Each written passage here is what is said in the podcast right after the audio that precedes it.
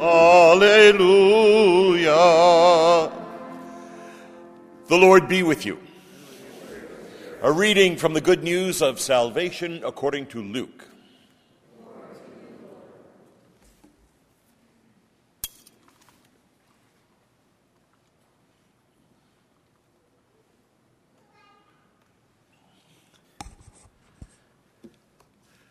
Jesus began speaking in the synagogue, saying, Today this scripture passage is fulfilled in your hearing. And he spoke, they spoke highly of him, and were amazed at the gracious words that came from his mouth. They also asked, Isn't this the son of Joseph? He said to them, Surely you will quote me this proverb, Physician, cure thyself, and say, do here in your native place the things that we have heard you, you have done in Capernaum. And he said, Amen, I say to you, no prophet is accepted in his own native place.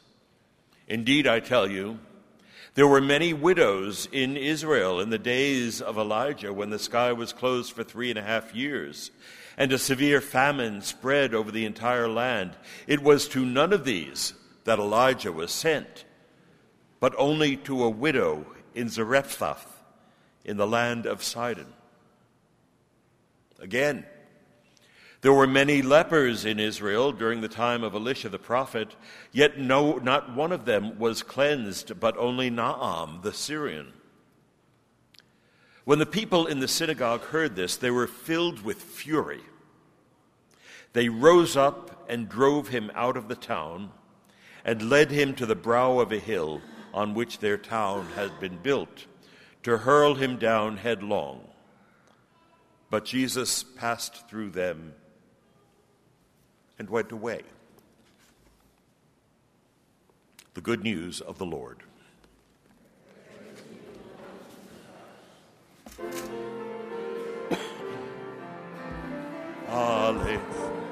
Alleluia, Alleluia, Alleluia, Alleluia, Alleluia.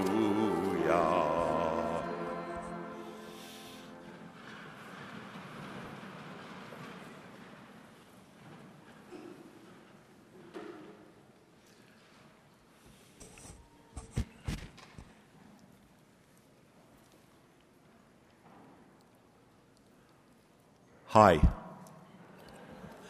My name is Paul Farron. I'm a priest of the Diocese of St. George's in Grenada. Do you know where that is, Grenada?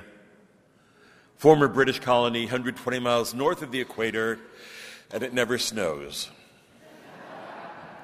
I'm originally from Brooklyn, New York. You ever heard of Brooklyn? Yeah. A while ago, I was preaching in New Hampshire. Before the liturgy, I was speaking with some of the men in the sacristy, and after about 20 minutes, one of them turned to me and said, Father, your English is very good. I still haven't figured out whether he was talking about Grenada or Brooklyn. Um, it was a compliment. Anyway, I'm here on behalf of the poor of developing countries served by Cross Catholic Outreach, or Cross Catholic, or Cross as we refer to ourselves. And I know you're familiar with Cross. Father Kunzman was here a couple of years ago. Before that, Father Fulton was here preaching on behalf of the poor whom we serve. And what I want to do, first of all, is thank you for your generosity along the way. Parishioners of St. Luke, you've, through your generosity, you've been able to give homes, food, water. Um, that's gospel work. Thank you for that. What I'd like to do today is update you on some more recent developments with Cross Catholic and tell you some of my experiences as well.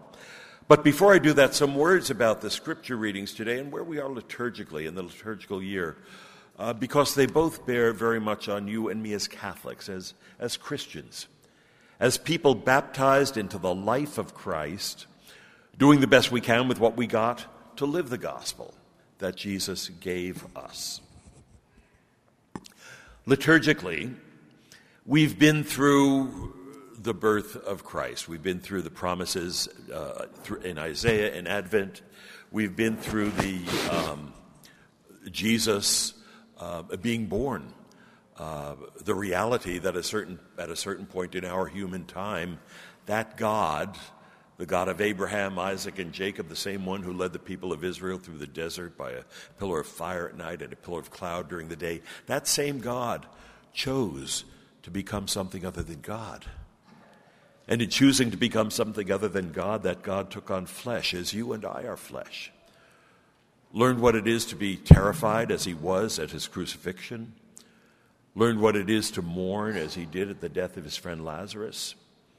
Learned what it is to laugh as you and I laugh. To love as you and I love. In short, our God isn't a God removed from us, kind of way up in the heavens, cloud hidden, whereabouts unknown. Our God is a God who's right here, right now, who, who knows what it is to be human, who feels with us. In short, our God is a God of compassion. And for the past 2,000 years, that's made all the difference in the world. So, follow, following the Nativity, we've had Epiphany showing forth, Jesus shown forth as the Son of God. And we don't have one epiphany liturgically in the church, we have three. The first one, as we see in the manger, is the, the one where the Magi are coming to worship at Jesus' uh, uh, cradle, and he's shown forth as being the ruler, as being a king. The second one is Jesus' baptism, where um, the Holy Spirit comes down and a voice comes from heaven saying, This is my beloved Son, listen to him, or the other version, uh, This is my beloved Son, um, in whom I am well pleased. And the third epiphany is Jesus' first miracle, which we heard two weeks ago. Jesus changing water into wine, showing himself as the Son of God. Following that, last week we had, and today's gospel is a continuation of that, Jesus getting up in the synagogue, reading from Scripture, saying about the prophecies of what's going to happen, lifting up the poor, and he says, Today this is fulfilled in your sight. Jesus is claiming that he is the fulfillment of the prophets. It's Jesus' inauguration speech. And what happens after his inauguration speech? They say, well, maybe he's not so great, you know. And, and he says, uh, well, look, my message is for everyone. In the time of Elisha and in the time of Elijah, it wasn't to the people of Israel, it wasn't to the tribe of Israel that God made changes, that God entered into the world uh, creating miracles. It was to people outside. There were many widows in, in Israel, but it was the one outside who was, uh, who was able to be cured, to, to, was able to be helped by Elijah. And it was the leper, the Syrian leper, who was cured at the time of Elisha. And this made them furious. And they took him to a cliff and they said, We're going to throw, they, to throw him over. And if we see it in movies, we, we kind of usually see Jesus all of a sudden glowing and, and walking through the crowds miraculously. I'd prefer to think of it as Jesus just looking them in the eye with the truth, with the reality of who he was, looking in them in the eye, and as a result, them stopping and saying, Hey, I have to recalibrate, I, I have to rethink who this person is. And so he continued on his journey. He looked at the, he walked, he went through them, walked through their midst, and he went away. The message that he brought was for the whole world. It wasn't just for the one tribe, it wasn't just for a select group of people, it was for everyone. And the message was very simple, it was very profound. They asked him, What's the greatest commandment? He said, It's one love God, love one another. It's one. It looks like two. Is it love God or is it love one another? It's one, as Jesus said. How can we love God if we don't love our sister and brother? And not simply sit back and say, Well, I don't murder them. Well, sure, I guess I love my sister and brother. No, you and I are called to actively love our sister and brother. How can we even pretend that we love our sister and brother if we don't love the one who created them? To love God and love one another? It's one and the same thing, they're absolutely inseparable. How do we do that? Time and again in Scripture, Jesus gives us example after example how to do that. We have the Sermon on the Field, we have the Sermon on the Mount, we have the parables, the parable of the Good Samaritan. We have the parable about that man who stores up all those wonderful riches for himself. And then at a certain point he hears, You fool. Tomorrow your life will be taken from you. In Matthew 25, they ask Jesus, Well, when did we see you hungry? When did we see you thirsty? When did we see you naked? When did we see you in prison? They ask him. And he says, Look, as often as you did it for one of the least of my brothers or sisters, you did it for me. These are the eyes of faith you and I are called to see through. Seeing Jesus in everyone, in every single human being. And not just our own private little group, not just our own private little tribe, as he indicated in the gospel today, but every single person. And most especially those most in need, the poorest of the poor. Cross Catholic Outreach. Our mission is to connect the poorest of the poor in developing countries with you and me, who happen to be, because of where we were born, the family we were born into, a certain amount of economic wealth we've been able to achieve through hard labor, the country we or our ancestors were able to migrate to. You and I, we simply happen to be so much better off than they. We work with the poor in my diocese, St. George's in Grenada. We do an awful lot of work in Haiti. We've been there for many years. Our work continues there despite the, the political situation. Other areas in the Caribbean, as well as Mexico, Central and South America, the Philippines, Vietnam, six countries in Africa. And in all of these countries, we work exclusively with missionaries because they're the ones who see the poor day in and day out. They know their needs, they know how best to address those needs. Missionaries are also the ones who spot projects. They look for ways to help to bring the poor out of their poverty so they don't have to depend on charity all the time. A while ago, I was in the southern part of Africa in Mozambique where I met a beautiful family. Three girls raising each other. Their parents had died of AIDS. And it was wintertime in that part of Mozambique. It goes down to around maybe 45, 50 degrees at night. And these three girls, their names were Martha. Martha, Martha was 13 years old, Dionysia, 9, Lydia, 3 years old. They lived in a shack that was simply twigs tied together. There was no door on it. A straw mat on the ground, that was their bed. A torn blanket that the three girls shared.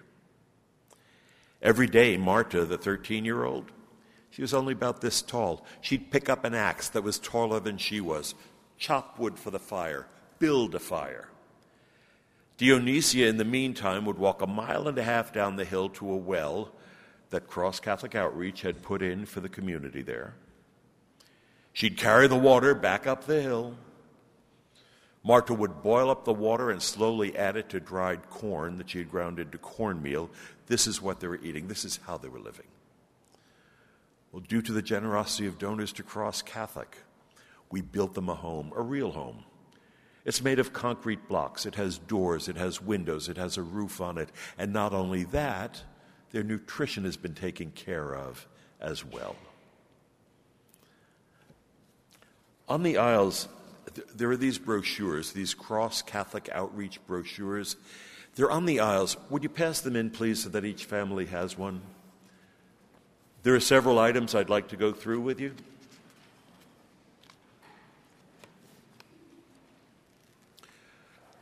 First of all, we're a Catholic organization. We're connected with Cor Unum, the Holy Father's personal outreach to the poor. We're part of the new evangelization in the church. There are six Catholic American bishops on our board of directors.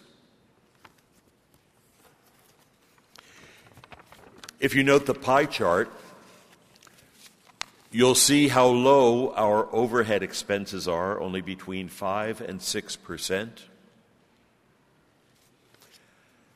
Our mailing list is kept confidential. We don't share, sell, or give away our mailing list to any other group or any other organization. When you make a donation, you'll receive a letter back thanking you for that donation. When you receive that letter, turn it over, and on the back it will say, Please contact me once a month, every six months, once a year, never again. Whatever you choose to put down, we honor that. We don't want you getting all this mail that you'd really rather not be getting. There's a place to fill in your name and address. The page above, next to the pie chart, it says prayer requests. The reason that's there is because workers at Cross Catholic meet every morning for prayer between 8:30 and 9:30 a.m. and they asked if we would add this part to the brochure so they can pray for you and your intentions any special intentions you have, please write them in there. They'll be prayed for. Looking through the brochure where it says make an impact, you'll see what we're able to do putting together business expertise and faith. If you or I want a glass of water, we want to take a shower, we go out, we buy a bottle of water. We turn on a tap, we expect clean, fresh water. In Africa, I've seen children carrying water eight miles on their heads back to their families just so that they would have water. In the Dominican Republic and Central America, I've seen children being bathed in streams and rivers that are clearly polluted. $500 helps to sponsor a water project, maybe not unlike the one that Dionysia walks to every day. $2,500 helps to begin to build a home for a family, like Marta, Dionysia, and Lydia. Above, where you've written your prayer requests, is a perforation. That part of the brochure tears off. And just above where you write your name and address, please note there's a pocket. Very big pocket. And I ask that you put what donation you can in there. Please be as generous as possible. Maybe you could help with a water project. Maybe you could even help to begin to build a home for a family. Above where it says prayer requests, it seals like an envelope. On the back is the address. Simply take it home, fill it out, and drop it in the mailbox. There is a second collection today for Cross Catholic Outreach, but I ask also that you take the brochure home, pray over it, look at the faces in the pictures and realize that in these faces there's the face, well, there's the face of Jesus Christ, who's right here in our midst. On their behalf, I'd like to thank you once again for your generosity along the way, and Father Monsignor Joe for having me here this weekend. Father Jude, thank you for allowing me to preach, and um, may God bless you always. Amen.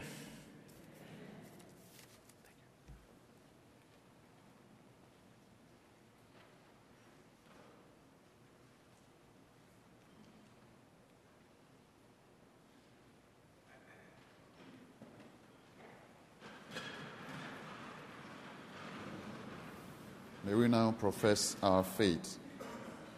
I believe in one God, the Father Almighty, maker of heaven and earth, of all things visible and invisible. I believe in one Lord Jesus Christ,